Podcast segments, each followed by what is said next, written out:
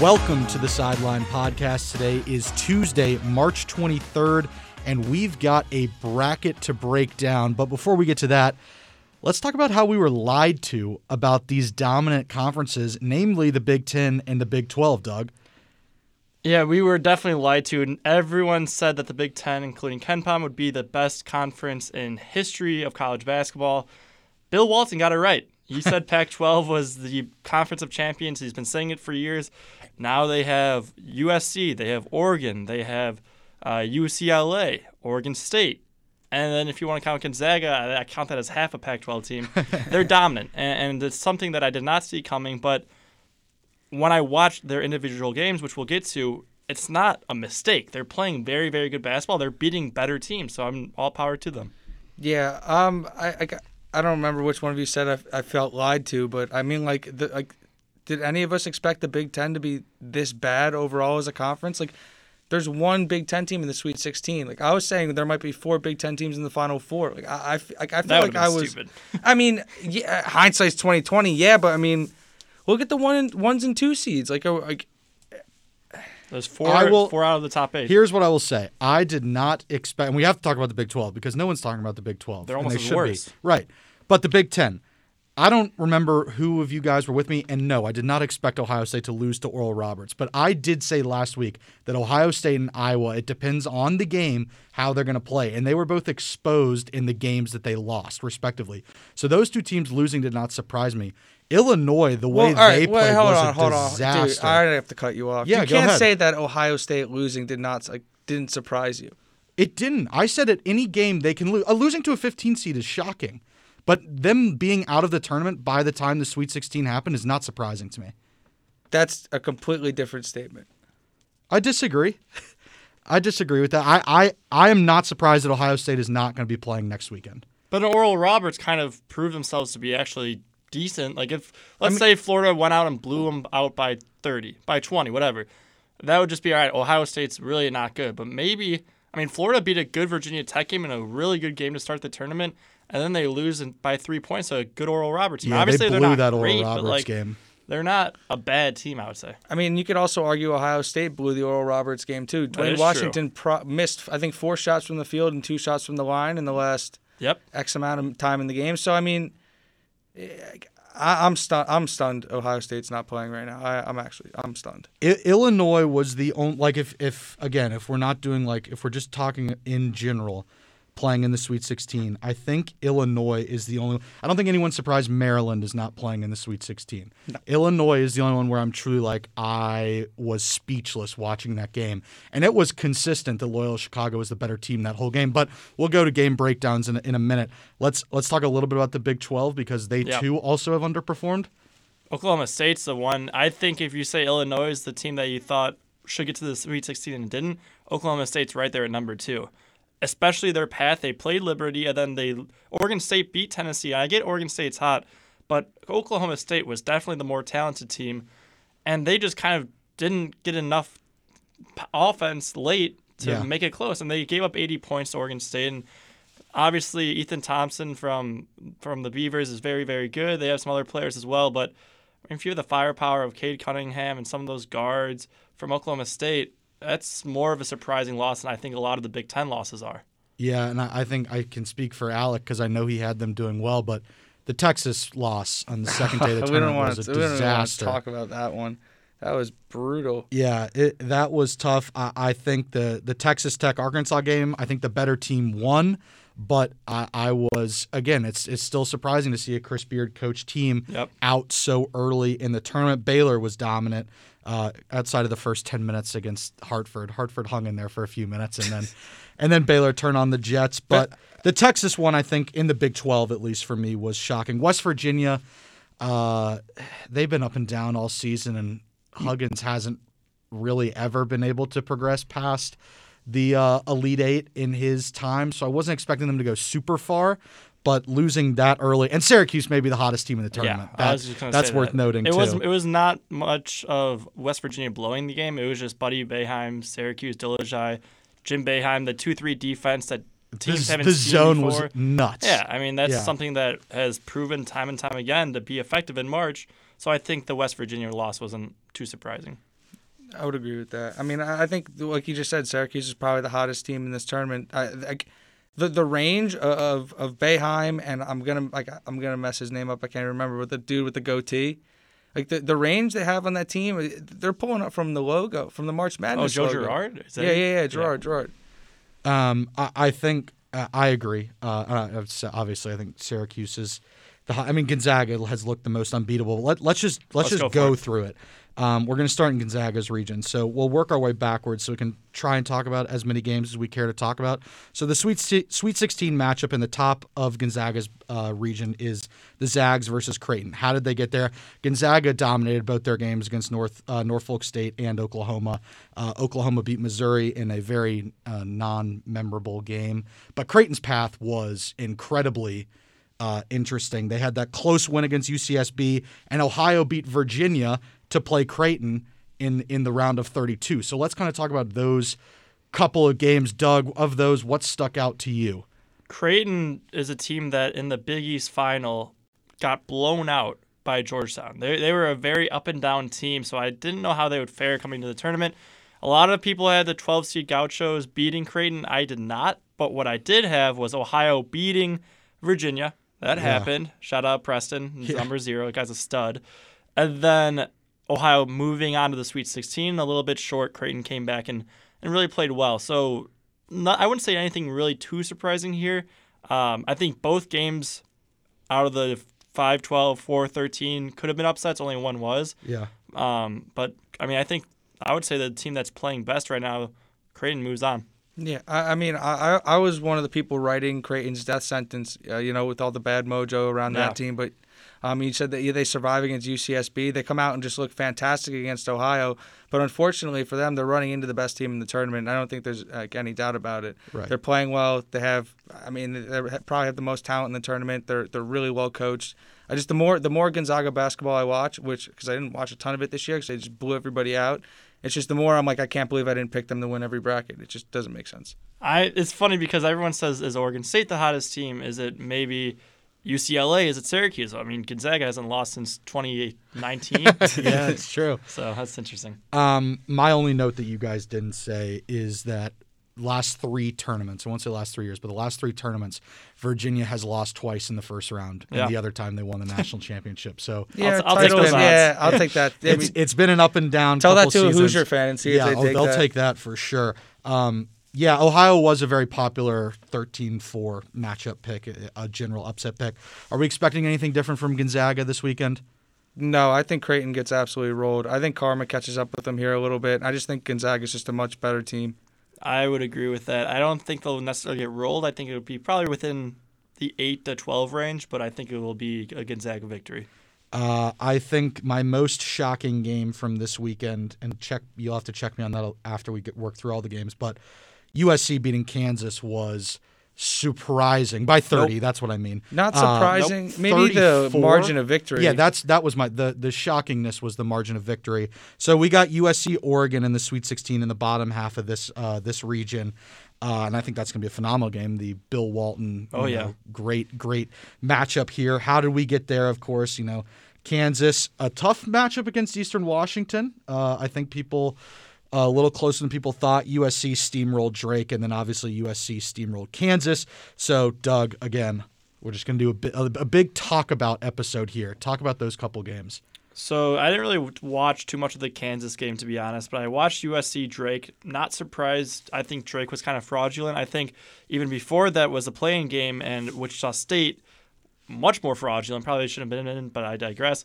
Uh, USC Kansas make it to the next round. I had USC winning on the, in this game, um, and winning by 34. Like I guess you guys said, surprising. I didn't think it would really be this much of a margin, but I think it was about 15 for most of the second half, and they kind of just stretched it by the end of the game. So it really wasn't 35 the whole game. Um, but USC is very dangerous. They have the two Mobley brothers, both tall guys, both can post up. Uh, one can shoot, Isaiah, and then Evan can dribble the ball up and, and also post up, and the best shot blocker in college basketball right now. And so I think they're a very dangerous team. I know they're going up against Oregon, which is also a very hot team, but I, I do like USC a lot. Uh, yeah, I, I yeah, don't have much more to add than what Doug just said, uh, other than the fact that I mean, Eastern Washington kind of hooped on Kansas. They had the Groves brothers go off for fifty, like over fifty combined points. Yeah. Um, I, I don't. I guess hindsight's twenty twenty, in that like Kansas was coming off the COVID stuff, and so they run into a, a rested, not rested, but eh, like energetic, hyped up USC team that just absolutely exploded on them. Um, that game wasn't wasn't really a thirty point game the whole way, but it was never really close either. Right. Uh, but yeah, I I think or- Oregon's playing uh, at a different level right now. The way they just kind of handled Iowa and Garza. Um, not that I didn't expect it to happen. I just I like the way the Ducks are playing right now. Yeah, uh, the only thing I have to add to that is it kind of echoing Keys' point. It was like Kansas was up, or excuse me, USC was up like thirty to ten. It felt like in, in a heartbeat, and then it kind of just they kind of paced themselves out for the rest of the game. So it was kind of out of hand from the beginning. I I the, obviously Oregon VCU that game was canceled. I still think the better team advanced. By I think far. the team that was going to win probably also advanced. Yep. So condolences to VCU, but I I think Oregon probably would have gotten that one done anyways. Uh, I'm glad the NCAA was able to handle that smoothly. Uh, to not you know further the the outbreak, so we we continue with the tournament. But yeah, I I, I think the uh, the least surprising thing for me in this in this bottom bracket was Oregon beating Iowa, and it wasn't not Oregon being the team that won, but Iowa being the team that lost. I just there was going to be a game, whether it was this one or the next one or the one after that, that or or that Iowa was just going to be outplayed and out offensed, and they were, and it just happened to be the Ducks. So Well, I'm- I mean, the people forget Iowa lost to to the Indiana Hoosiers twice. right, Anybody in the country can beat that team. Yeah, and somebody did. Uh, so we got a matchup of two Pac-12 teams, USC, Oregon. Any any way that you're leaning here, Mobley brothers? Yeah, Mobley brothers. Yeah. Uh, also, one last comment on Kansas. Yeah. What? Yeah, because we didn't really talk too much about them. I think this was just the biggest, eh, year for Kansas as a whole. I said last yesterday when we were watching, Bill Self losing in the first weekend is a tradition unlike any other. I just, I mean, I just didn't think. I, I saw them play a decent amount, but I didn't. Was never very impressed by them. McCormack's a very good player, but I thought you know Browns are like they didn't have a very very put together season in a Yeah. sense. And that COVID pause obviously Yeah. didn't help. Unfortunately. Uh, Uh, but so to answer your question, sorry, I would, yeah, no, would you're fine. take the Mobley brothers over Oregon by probably about five points. Okay. Keys, you gotta you gotta pick. You kind of lean the same Uh, way. I have not been paying attention to the Pac-12 as much as some other viewers or listeners, but like I said before, I, li- I like the way Oregon's playing, and I like uh, a close uh, conference matchup. So uh, I like Oregon to at least cover. I, I like Oregon as well. I think I I'll take Dana Altman and I'll take a coaching different. Not that Andy Enfield's not Yeah, qualified, but uh, I'll take Altman in a battle of close matchup teams. We'll just go down the bracket to Michigan's uh, Sweet 16 matchup playing Florida State. I think a, a matchup a lot of people had, unless you were high on Colorado, which I know a lot of people were. But Michigan LSU was a great game. Michigan, you know, it started a little slow, but they beat Texas Southern and LSU rolled over the Bonnies. Uh, that was a popular, you know, upset nine over eight for people to pick. But Michigan Florida State should be a great game, a great test, really for both teams to prove if Michigan is truly a, a talented number one seed and finally see if Leonard Hamilton and the Seminoles can take that that next step. Did you guys have both of these teams in the Sweet 16? Yes. Yes. Yeah, I think uh, most people did, unless you have LSU over Michigan, is what I saw on a lot of brackets. Uh, LSU is a very good team. They kind of got hot towards the end of the season, which helped their case. They were only down one and a half against Michigan, and they were up in the first half for a lot of it. And then in the second half, Michigan showed why, even without Isaiah Livers, they are the best Big Ten team. And so I I'm, I'm not too surprised, but I thought LSU might have kept it a little closer. I'm, I'm it was a close game. Yeah, I mean, I would say I'm probably more surprised about Florida State being there, even though I picked them to be there, just because, like, I mean, they, I was talking about it with one of our friends the other day. Is that in the Greensboro game, they kind of Florida Stated themselves, and what I mean by that is like they, they seem to play down to the level of their competition. Like they, again, uh, this third reference for the Hoosiers, but they played the Hoosiers tough early in the year. Like, they, they're a four seed, but they have ridiculous talent. Um, they have ridiculous, like, yeah, ridiculously hard matchups they can guard. Um, they play a lot of guys. They're always fresh. So it just seems like they should be a little better than they are, and, and so they come out against a hot Colorado team and roll them. So I- I think if you're Michigan, you're kind of ter- not terrified, but there's a scary Florida State team coming in here. Yeah, I, I've I picked Florida State to win this game against Michigan. Me too. I Um, also did. Yeah, I again a popular upset. A Yeah. lot of people don't trust Michigan, especially with Isaiah Livers out. So uh, I I said from the beginning, I think this is the year that Leonard Hamilton takes the next step. And although I do have them losing to Alabama in the Elite Eight, I think it's entirely possible that they could beat whoever they see in the Elite Eight and finally get to a Final Four. Uh, I do. I am with Keys on this one. Florida State's inconsistencies are what has killed them this whole year.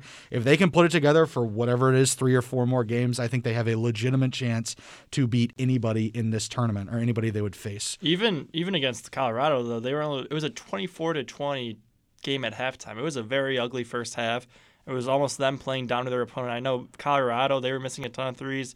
McKinley Wright, I believe he was 0 for 4 on the game. I think he was like 0 for 2 at half. Uh, and so Florida State could have extended early, didn't. So I think, like you guys are saying, they had the potential to, but will they put a full game together and not really settle for lower opponents? They're an excellent defensive team. They're gonna Also, they have to remember that yeah. identity. they won't necessarily have to settle for lower teams anymore playing Right. Michigan and better teams in the future too. Um, Keys, you got anything to add from the top half? Nope. Nope. Feel good. Uh, we'll go bottom half. Uh, I, uh, for one, I picked Michigan State to beat UCLA. So UCLA being in the Sweet 16 is Same. very surprising for me, at least. I'm not shocked by Alabama. Um, I'll start with this one. I- I'm not going to talk about Texas because uh, I'll leave that to one of our other guys.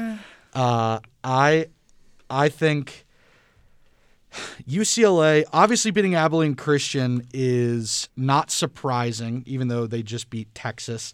I was more surprised that UCLA handled BYU, and it was only an 11 point victory. It wasn't like it was a smoking, but they played well and consistently that whole game, and that's Mick Cronin basketball for you. Um, Alabama beat Iona, and then they kind of stayed with Maryland in the first half. And I think they were only up like six or eight at halftime and ended up winning by 19. And it was a thrashing, and they exploded uh, offensively, which is what they've done all season. So to see Alabama play that well in the second half when they needed to is definitely reassuring if you're a if you're a Crimson Tide fan. I, I think it's going to be a fun matchup. Obviously, Mick Cronin versus Nate Oats is is a great coaching matchup in the Sweet 16. I'm looking forward to that. A little disappointed from the Huskies in the first round against Maryland. I'm kind of all over the place in this one, but uh, Did I did say I want to touch all the games at some point. I'm, I'm I am leaving Texas alone because I didn't watch a lot of that game. Um, but yeah, I thought UConn came out flat, and I always uh, Danny Hurley is the coach of UConn. Bobby's at uh, ASU, but I I did expect them to come out with a little more swagger. Um, but yeah, I, I, I'm excited. I do have Alabama advancing, but I, I think this was a great bottom half of the region. I mean, depends on who you talk to, I guess. I mean, you touched on Michigan State, UCLA. I think, I I mean, I can speak for myself in saying I was stunned when that was a playing game. Um, Yeah. Doubly stunned that there wasn't at Assembly Hall, but that's a different conversation. I'm not that surprised that the 11 beat BYU. I thought whoever won that that because that was going to be a dogfight of a game, I think would have a little momentum. Um, Texas turned the ball over 23 times. Abilene Christian turned the ball over 11 times. Texas shot better from the floor. Um, was that out re- out rebounded slightly, but I mean, no excuse for this game. They, they had more talent. They had the better coach. They just they just lost. Um, I I definitely didn't see this coming. I know a lot of people didn't see this coming. Um, and yeah, I mean the the Big Ten kind of flexed its strength a little bit with Maryland, and we can get to Rutgers in a little bit. But uh, no, uh, Alabama's ferociously good, and this Alabama UCLA matchup is going to be really fun. Yeah, this is going to be a very high-powered offensive game. Uh, Johnny Juzang from UCLA is a player to watch for. Kentucky gonna- transfer. Yep, going to be probably a first-round pick this year. Uh, he got injured in was that the BYU game or the Mich- Michigan State game? One of the two games. He hurt his ankle in the Michigan State. Michigan game, I State game, like the very end of it. Um, but came back healthy, played well in the BYU game, and then uh, they thrushed Abilene Christian by 20. Alabama, Justin, I know we both have them going in the Final Four. Yeah. They scared me first round. I'll be honest. Well, I mean, Rick Pitino was on the other sideline. I get that, but come on. All right, so I have the name value away. They did scare me because they missed some of their shots, Yeah. and Iona was beating them for a lot of it. And then in the second half, Alabama kind of pulled away. They won by 13. It wasn't really much of a scare towards then, but I mean, we know how. Like, it, it's just pretty much betting on whether they're going to make threes or not is what you're doing. Yeah, I mean that. I mean that goes that goes for a lot of teams we've talked about. Like I, I felt the same way about Iowa. Yeah. Um, I, I just I, I think and not to discount Rick Pitino, I do want to I, I want to say one Sure. sentence about that. But like having a coach with that kind of savvy matters. Even his his team is not as good as Alabama's talent wise. I think we all can confidently Yeah. say that. But having a guy with Rick Pitino's experience on the sideline during March Madness counts for something. And you saw that for 30 minutes of, of the game in the first round. So that's all I'll say about that. But Doug, I'm with you. If they're not making shots, they're a completely different team. Nate Oats can fire up his team however he wants. They still have the shots still have to go in. Yeah. Um, and then UCLA, Alabama. I have Alabama winning. I do too. Uh, I, I think. Do we all have Alabama, Florida State? Yeah, uh, I, ju- I do. I do in my I think bracket. Michigan- I I'm honestly think- sticking with it. I think Michigan's really good. I I think Michigan, like somebody in the Big Ten's got to be good. I'm gonna throw my throw my weight behind it again and be crushed again. But I'll probably I, I have Florida State in the bracket, but I'll take Michigan. Okay. Uh, we'll go back up top. Baylor, Baylor's region. They're good. Uh, yeah, Ba- I mean, yeah, I yeah, will they say you good. mentioned that they that Hartford kept it close. I mean, Baylor probably played their worst half of basketball. It was and up, bad. and was up t- 16 to 20 at half. Like Yeah. that that team's unbelievable. Hartford never really had a shot. Um, Wisconsin kind of played them tight, but again, like Baylor really wasn't tested in that game.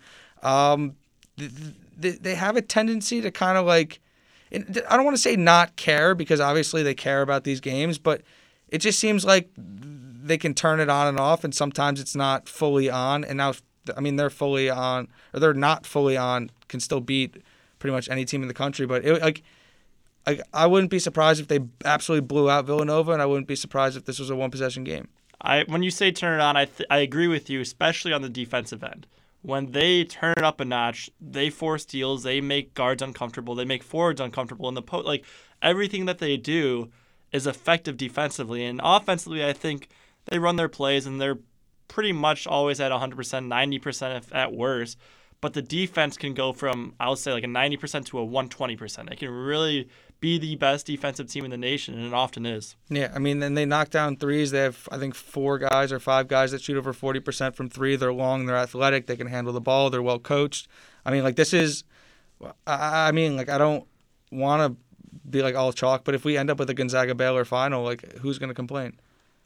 we need some good matchup in, later in the, in the tournament. So yeah, Baylor did the Hart. We were at the Hartford game, and they they went on. Baylor went on like a twenty-one nothing run when the last like two minutes of the first half, and that you know cemented it. But they did play their probably worst fifteen minutes of basketball of the season in that first round. Uh, other matchups that brought us to this. I think people discounted Villanova just because they saw that Gillespie wasn't playing. That's still a really experienced team, and Jay Wright is still on the sideline, which again, you, obviously you know now that I think coaching matters a, a whole hell of a lot. Uh, and then they handled North Texas, who did not, literally did not miss against Purdue. Um, they Villanova won that game by 23. Uh, and Winthrop was the sexy pick this weekend or this past weekend. Uh, I, I don't know why. I mean, having one loss next to your next to your uh, next to your uh, record. Wi- Winthrop, right Winthrop now. was gambling Twitter's darling. That's why Yeah. Winthrop. wa- eh, eh, But I think everybody kind of underestimated Robinson Earl and how good, Yeah. how good he is. Like he's unbelievable. He's so good. And don't- I, Don't doubt Jay Wright. I've been Yeah, I've no, been so don't. impressed by the way he's played as a freshman. He's been unreal. I I was wrong on Purdue. Uh, yeah, I think a I lot of people that. were. Yep. I had I had them playing against Baylor this upcoming weekend. Yeah. I had them Sweet beating 16. Baylor. I yeah, I mean it. They just were flat out bad, like really bad. I just I. I I just will never. I I just can't. I don't. I don't get it. I, I just don't get it. You're you're playing at home. Like they're essentially playing at home. Yeah. And you're, It's a tournament. It's upsets. I know Yeah. it's March, pressure. baby. I mean, This I love. March. Oh, I love it. As much as I hate it, I love it. I just that that like, you're you're Purdue in this instance. That has to sting because you're feeling pretty good about your matchups here. Um, I think that was the first Big Ten team to really fall, I believe. Yeah, I can't think of someone who would have lost before Ohio State. them. I might have been You Ohio mean State. Ohio. State? I think Ohio State was before. like the third game but it was of the pretty day. much right there. No, yeah, yeah. Justin's least surprising game of the Yeah, tournament. yeah, yeah. yeah. That, you're right about that. Still, I can't get over that statement. That game went to overtime. We'll we'll get to. I'll, I'll Well- expound. We'll get to that. I but I do. I think Wisco played their best Yes. game of the season Thank against you. North Give Carolina. Big Ten some credit. Um, they d- I like I can't remember a game Wisconsin played better than the North Carolina I mean, game. To be fair, I think North Carolina played one of their worst games of the season against Wisconsin, Buzzcut and they lost Brad- a huge uh, player this yesterday that's going in the transfer portal. Went to my high Buzzcut Brad school. Davison. Yeah, well, that guy. I mean, talk about He a put up. I think he put up 29, points in the first. 29, five for seven from deep. he was a guy, another like Buddy Boeheim, just couldn't miss in that game. Yep. Just like everything went in. It was like you had a magnet. I mean, you kind of the bottom expect his it from ball. Buddy Boeheim, but I Yeah. think I mean, like, Buzzcut Brad's averaging under 10 points a game. and then we got his realistic thing in the next round. Yeah. Uh, yeah, right. They came back to earth. They started playing Wisconsin basketball again. Uh, Nova Baylor. Does did the Wildcats have any chance? Yes. Yes, but No. No. yes, but no. 15%, Um, what do we think margin of victory wise? Five to 10, 10 to 20, 10 to 12. 10 to 12? Yeah, if Baylor's 10 to making 20. shots. Oh my God. 0 to 20, sure. it's uh, 0 to 35. It's going to Yeah, be somewhere in that range. something like that. They're going to win. Yeah. I, I, I agree. I think Villanova has done about as much good as they can. Uh, they've already made it further than a lot of people thought they would. So good on them. Uh, bottom half of the bracket, we got te- uh, Arkansas versus Oral Roberts. The the bottom half, a, a lot of people did not have. I think virtually nobody. Uh, Arkansas, probably not too surprising. I'll talk about the top and then I'll uh, hand it off to you guys for the bottom. But Arkansas beat Colgate. It was a close, a really close first half matchup. Arkansas, again, talk about a team that went on a run at halftime. I think they went on like a, a 17 to nothing run, and they needed it because Yeah. they were they were lifeless. And I think they took a one point lead at halftime, and from that point, they it was close in the first couple minutes. Then Arkansas really flexed their muscles. Texas Tech handled Utah State in the first round, and then that second round matchup was everything we thought it'd be and more. Uh, Yeah. it was up and down. Not no team really. The big lead was like six points. Uh, it was fantastic to watch. Chris Beard and uh, the Muss Bus go back and forth with each other, and like I said at the beginning of the show, I think the better team won. But it, it was a pleasure to watch that game. Yeah, it was two of the youngest, best coaches in the NCAA. Two teams that might, or two coaches that might leave their school, but I don't think either one will. Uh, but one thing, like you said, I, I agree with the fact that the better team won. It was a close game. It was a two point game at halftime. The second half was tied, and Arkansas ended up winning by two. What do you think about Muss Bus antics? And I talked to my Like roommates about jumping this. up on the thing. I love it, and I you See, probably hate it. I hate it. yeah. What did we talk about last week? He's Juwan a no Howard. fun guy. Juwan, Juwan Howard. Howard. Yeah, a- yeah, yeah. It's about He's the a stickler for the rules. It's about the player. He didn't shake the other coaches. He doesn't shake Chris Beard's hand right after. He jumps on the table without his players and celebrates by himself with the crowd. I- well, he's he did. ju- he did jump in with his players After. and then I think it was before. Before, but like for a But- split second. Either way, he, that's who Eric Musselman is. He Yeah. he was he pointed to the crowd. I was probably pointing to his family who was up there too. But like that that's just the kind of guy he is. And I if Eric Musselman did that on the sidelines of Assembly Hall, I think he'd have the entire state of Indiana in his pocket. So Yeah. I just I I'm all for that kind of stuff. As long as he's not being an asshole, which he's not. He's just fired That's up. true. They beat a really good team. I'm just a no fun guy. That's fine. that is all right with He won me. the game, so I guess he's okay with it. I, it's all power to him. Like he, like I said, Arkansas played better. I have Arkansas going to my Elite Eight, so I'm happy about it. It was just, I don't know. I'm a no fun guy. that one stuck with me. Um, Loosen up, Dougie. Loosen up. What uh, what went wrong in the bottom of our bracket? What what went wrong? What went I wrong? Mean, like, Uh, slash, I guess, what went right for Oral Roberts? I mean, Oral Roberts is one of I think they're a top two, if not the best free throw shooting team in the country. Um, so you know if it, it was going to come down to making clutch free throws, they were going to have the ability to do that. They have the leading scorer in the country in Max Osmus. Yeah, I was. I think, think I said that- A- Asmus. Asmus. Yeah, the B is silent. Yeah, though. and then Obanor too is, is really good at the forward spot. Um, but uh, Ohio State missed shots. Like Ohio State didn't come to play. Like, as simple as that. Like I think if Ohio State plays half as good as it did in the in, in the Big Ten championship game against Illinois, then then, then it wins this game. Uh, I. It, this, this was just the begin. This was the beginning of the Big Ten's problem Yeah. with this tournament. But like this is an inexcusable loss for Ohio State in the conference. It's just as good as this Oral Roberts team is and as fun as they are to watch. That's just they, they shouldn't be still playing basketball. Like Ohio State should have taken care of them. Duane Washington was a disaster. In You, the you feel kind of bad for him, game. but he had six six opportunities to put the ball in the basket yeah, at well, least. he decided it was going to be him and no one else that would win or lose this game. And Well, he was Can you fault him though? He took open. Sh- every Yeah. shot he took was open. yeah, I mean, and the one shot he didn't take, Liddell buried a three. right. I, I, I, I mean, they, no excuses, but I mean, they, I mean, Florida lost. I mean, Florida, Ohio State lost this game, and Yeah. that was a. st- I mean, I was. I, I, I can't believe I, I'm the only one. Who's, I can't believe Ohio State. Well, like, I'm it's stunned. It's stunned. I guess it happened Sure. four days ago, but it, it is. It was a stunning loss.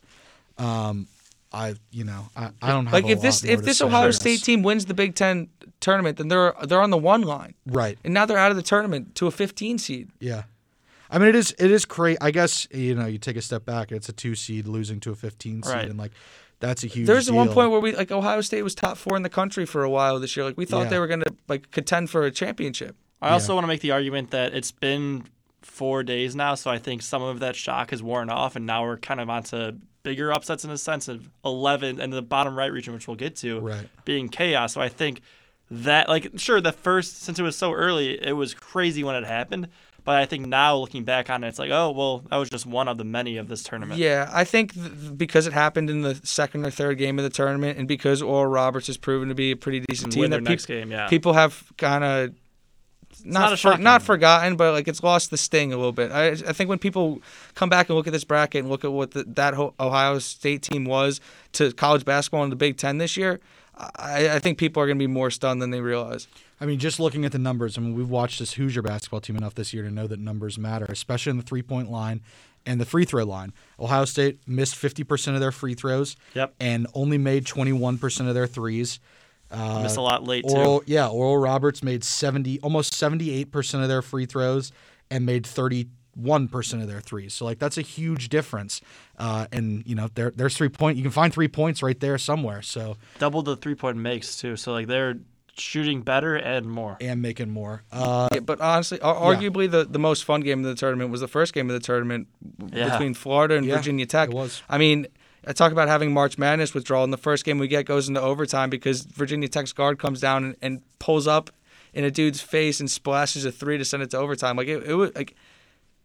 Like, to just be like to, to just be like oh it's March Madness and oh now we're we're officially back like here it is bang Yeah. man it was like you couldn't have asked for a better start Yeah, I I was. Yeah, I don't have anything more to say about that game, but uh, Flo- Flo- I thought the be- I thought Florida was the better team, even though that game went back and forth all day. I think again I've said it a lot today, but I think the better team did win that game. Uh, Florida should have beaten Oral Roberts. They did not close. They were they were up I think by twelve or thirteen with only a few minutes left in the second half of the Oral Roberts game. And, you know, it's a combination of Oral Roberts turning on the Jets and Florida choking it away. But Florida had that game in the bag. So that that was shocking. And, I mean, if you just look at the bracket, Florida had a cakewalk to the Sweet 16 and blew it. Yeah, I mean, I'm not too too surprised. I guess like this is kind of the same thing that happened uh, probably ten years ago now. Florida Gulf Coast, like they kind of looked good in their first game, better than Oral Roberts did in theirs. But when they beat, I think it was Florida actually. In the yeah, it was. It in the- was, the yeah. round of 32. Like oh well, I'm Florida wasn't really a great seven seed for me, so it's like oh well this it's surprising but not shocking. I would say. Yeah. Uh, I mean, again, uh, just to kind of close out that game, you we talk about free throws. Oral Roberts shot 23 free throws in that game. Florida shot nine. yeah. When the game slows down for Oral Roberts, they get to the line and they make their shots. Right. Um, well Ark- Arkansas to answer your question. Yes. Okay. I mean, great. Good. good I'm not job, here. Doug. Oh, I, d- d- don't get it twisted. I'm not here advocating for Oral Roberts over Arkansas. I think some somebody's gonna not put this Oral Roberts team in its place because that's a really disrespectful way to talk about how good they are. But Arkansas is the more talent. Somebody's gonna realize they're the more talented team and just like play like it. Yeah, I, I also have Arkansas. Um, so we'll move it down. Illinois, uh, the Illinois' former region, uh, just a thrashing against Drexel, not surprising.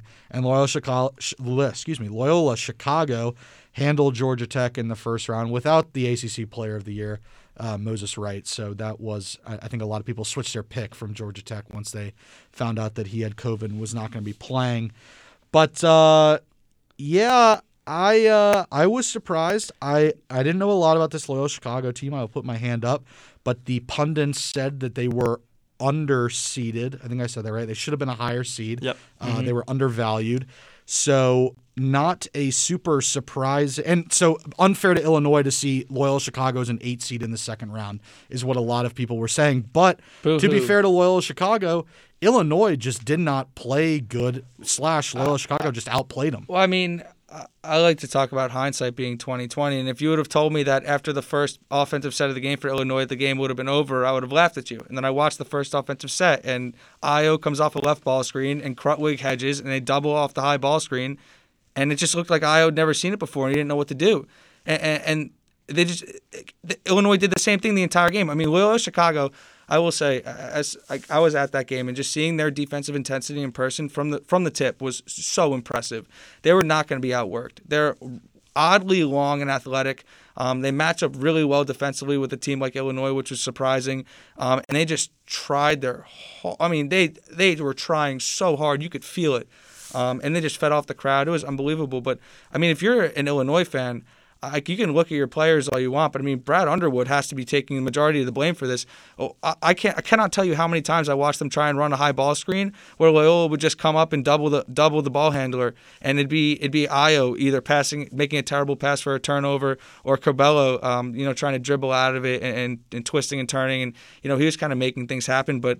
I, to, to, to watch Illinois consistently run the high ball screen, bring it, bring the hedging defender over, and walk their guy into a double the entire game was mind-boggling.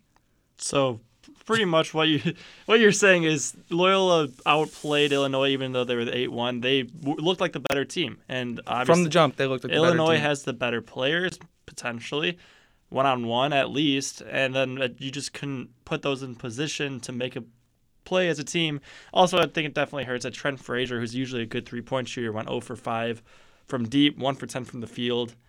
Ayo did not have a good game. Kofi had a good game by the numbers, I but was really wasn't. so impressed with Kofi Cockburn. but I uh, mean, he's had so many better games. I think this was a game that he really didn't impact the game. At least it wasn't close enough for him to impact the game like we've seen before. I would I would be placing.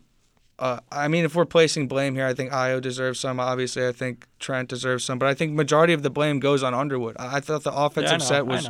Was the offensive scheme was terrible. The off, flat out flat out terrible. But also, you give Loyola credit. Oh Brandon my God, the defensive yeah, scheme was- it's not was phenomenal. they were bad. It was more Loyola. Just I mean, Loyola was just better. I mean, Loy- Loyola, uh, uh, Porter Moser, and I can't believe this is the first time we're going to mention him, mention his name, but he uh, he outcoached Underwood. It wasn't even close. He was he was the better coach on the floor. This offensive scheme was better. The defensive scheme was better. His players were more ready to play.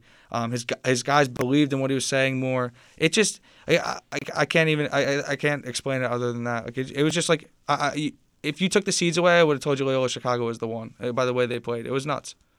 They do also have Sister Jean. Boo. Um, Sister meme. uh, bottom half, I, I, One- I- one, one, one last Yeah, thing yeah, yeah, about please. um, Loyola Chicago before we, we move on to the bottom is it half. about Is- Sister Jean? No, it is not about Sister Jean. But um, kind of surprisingly, uh, they have shot up to the third highest Yes, championship yes. odds behind Gonzaga and Yeah. Baylor. So something to keep an eye on. Uh, I the bottom half of this top half, Oregon State beating Tennessee it was not. I at least for me not surprising at all. I didn't watch Yep. one second of Oregon State basketball this year, but I know who Rick Barnes is a coach, and that guy is a choker. There was no way Tennessee was ever going to win that game, and they got throttled.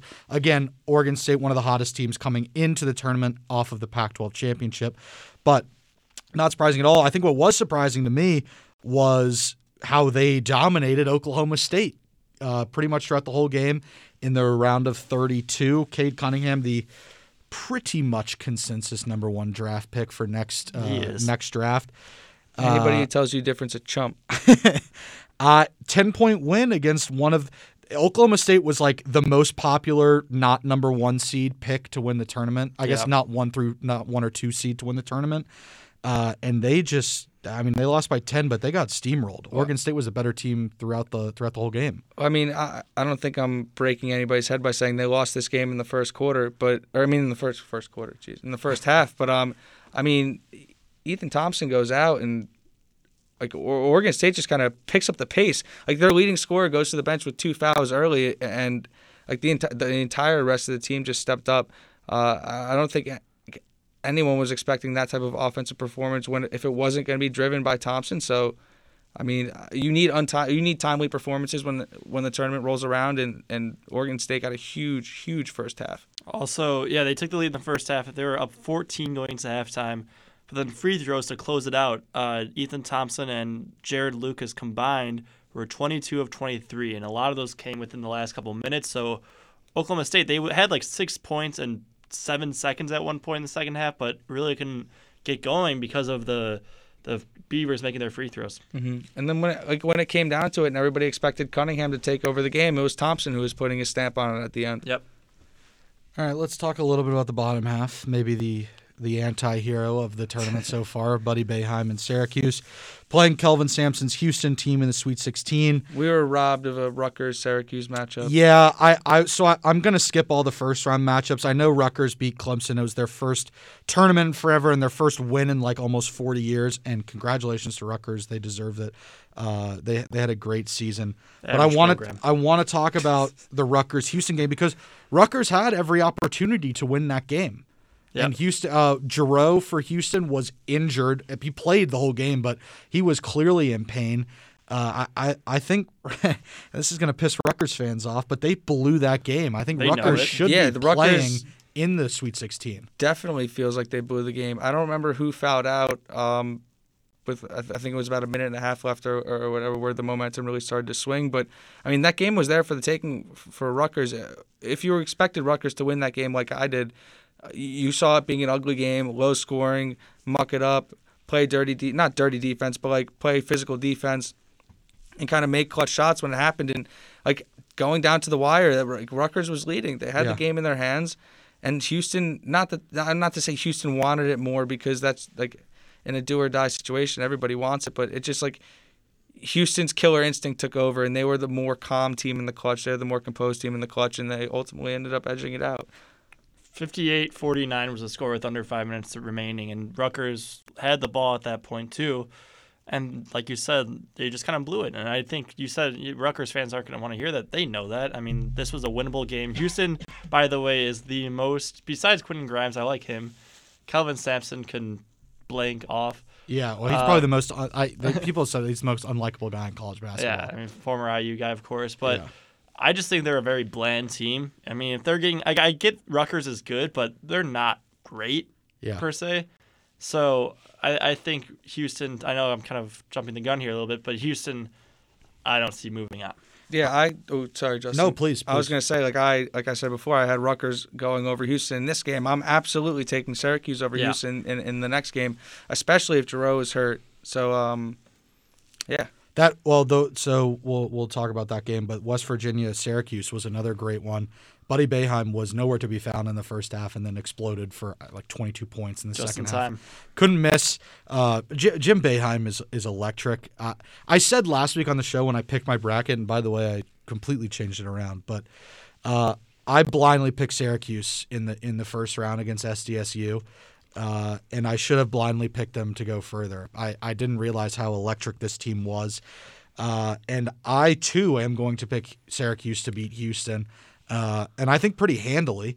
I was surprised. I, I, root for Huggy Bear pretty much every time he his team yep. plays on the his team is on the court. Uh, and I was sad not to see him play in the um, in the uh, Sweet 16, but we got a classic Big East matchup between Syracuse and West Virginia, and that that was good enough for me. Uh, so to get to see, I think I think Syracuse was the better team and has been the better team at least in the last couple weeks. So to see them move on and play against Houston this week, I think Syracuse uh, running them out of the gym sounds bad, but I think they're going to blow them away offensively. Houston, I, am talking about. I would agree, and yeah. I also I think just as much as their offense, their defense has carried them yeah. just as far. So, I mean, you see the memes on Twitter where there's like 12 different Syracuse guys in the zone when there's actually five. It's because that's what it looks like when there's tall, lengthy guys and they've been playing the whole time, like we talked about. Like. I just don't think that Houston wins this game at all. Jim Boeheim has been running this zone defense since the Carter administration. And people have yet to figure it out if they don't go up against it twice a year. By the way, that guy stinks. Yeah. not not Carter, but yeah. Bayheim. Well, people forget he ran over a person. Yeah. Um, I have Syracuse, Loyola, Chicago, and I really don't care who wins that game because I think it's going to be fun, and I'd love to see either of those teams in the Final Four. Do Yeah, I have a disagreement? No. No. No. Okay. Not at all. Um, again, Oregon State's hot. I could see them beating Loyola Chicago, but I think Loyola Chicago is the better team. Yeah. If Loyola Chicago plays like they just played against Illinois, I don't know who's going to beat them. Yeah, I I mean that's fair. I mean, and you know a lot of people have a lot of people have Baylor coming out of the top, so that would have a Loyola Chicago Baylor Final Four, which would be a ton of fun. Uh, that's it for the tournament. Do, do you want to pick Final Fours based off of the bracket we have now? Sure, I'll keep my four. I'll have Gonzaga, Baylor, Alabama, then I'll just replace with Loyola. Okay. Um, I I have Zags, Bama, and Arkansas still, so I'll keep those three, and then I will. I had Illinois. I will take Syracuse. Uh, I will go Michigan because somebody's got to play well from this fucking conference. Uh, the Zags, I'll take um, Baylor because I just think they're the most talented team from that region, and I, I just I, in, in a shootout, I think they can keep up with uh, an Arkansas who likes to run.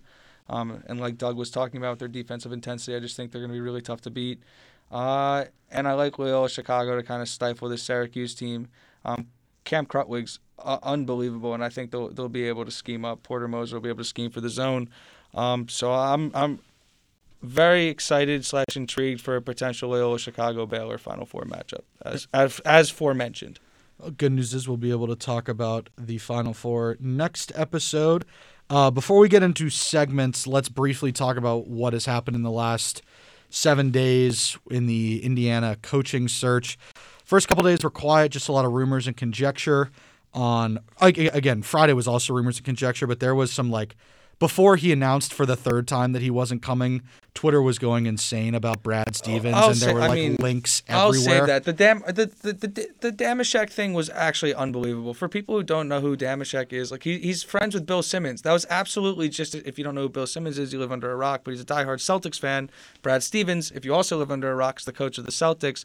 It was one of Simmons's friends tweeting something about about Stevens to piss off Simmons. He, there's no way he had inside information on that. There's just no way. One more note on Brad Stevens, and I won't give up hope on Brad Stevens until Indiana hires somebody else. Please, But uh, the Celtics are one and four since Archie Miller has been fired. so put that in the tickler file.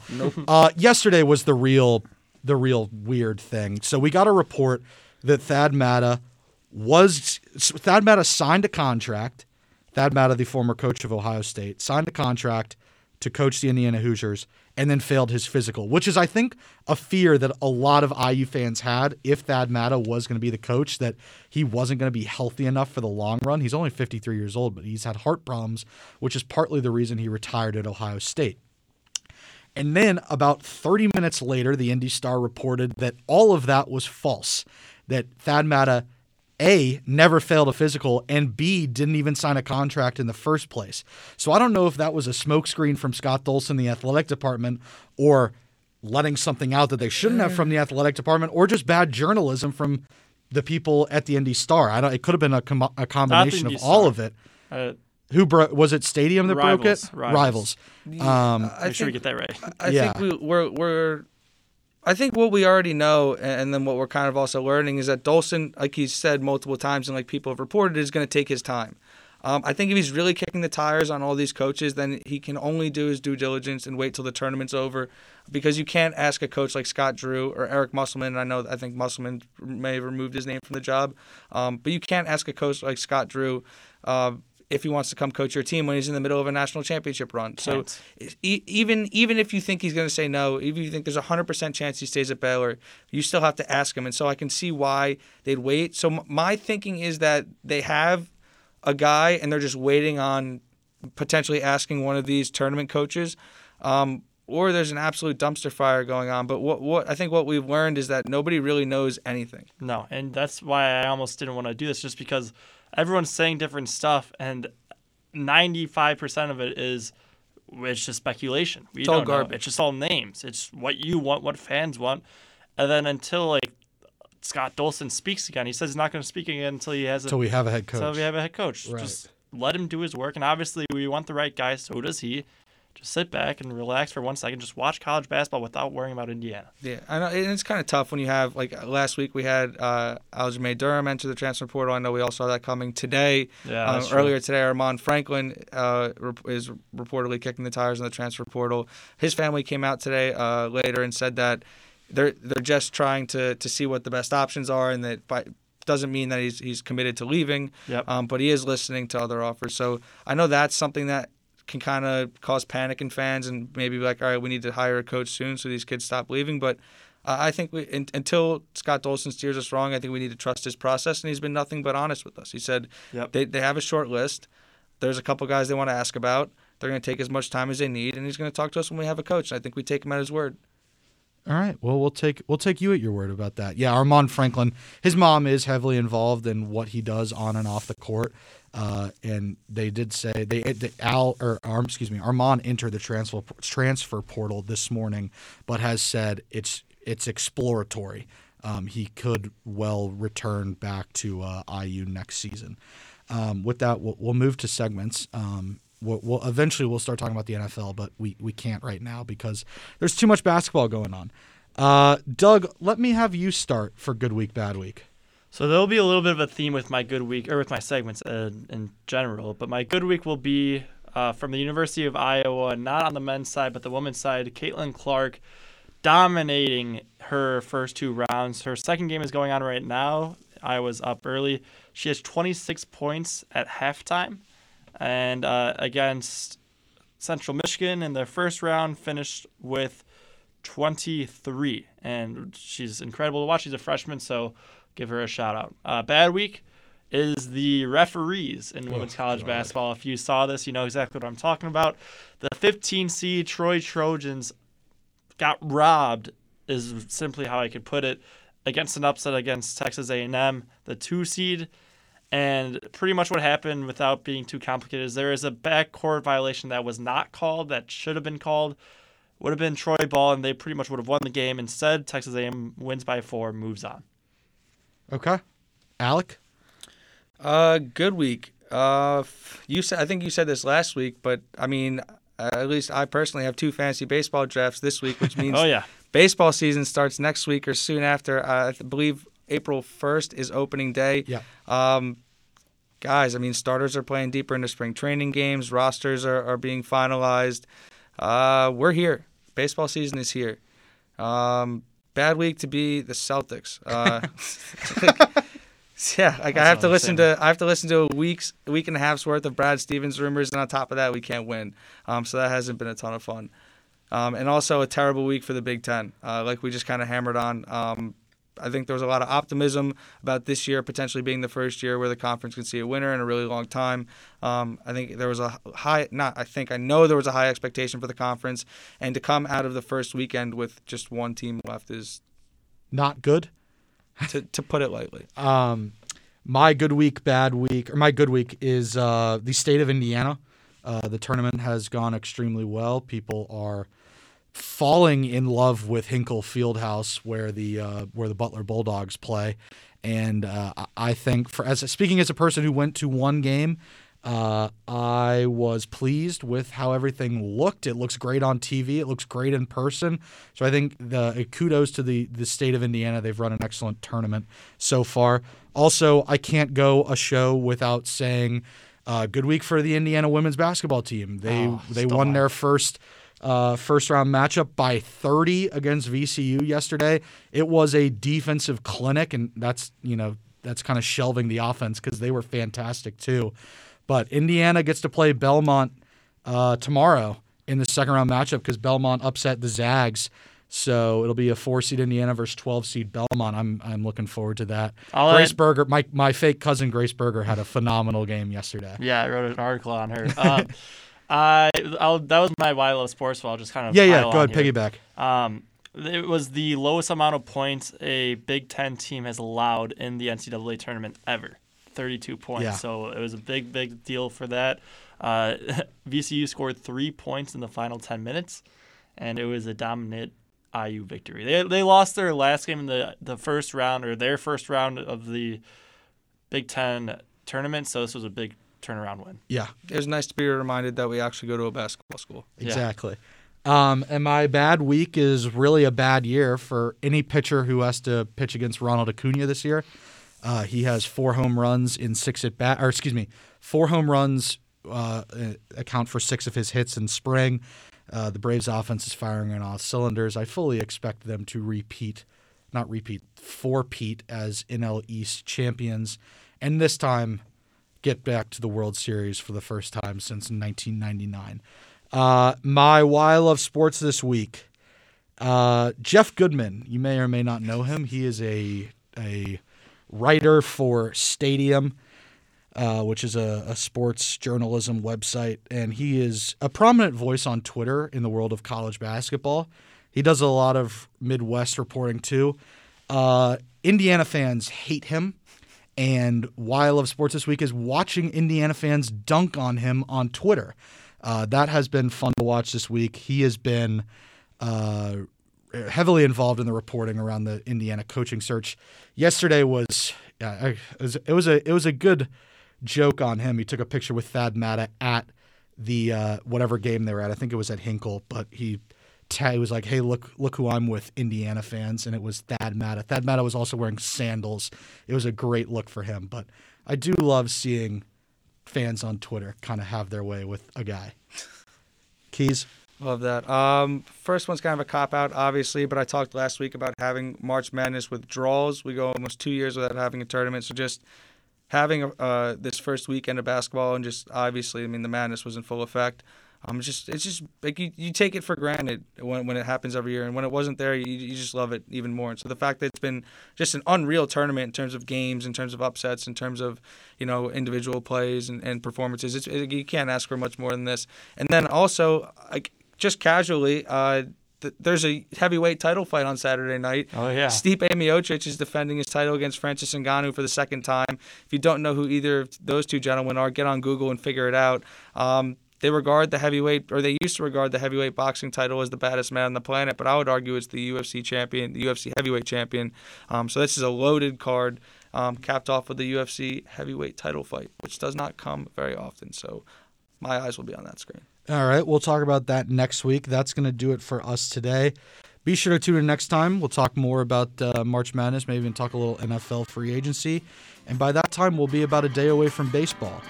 We will see you guys next week. Be sure to follow us on Twitter at the Sideline Pod.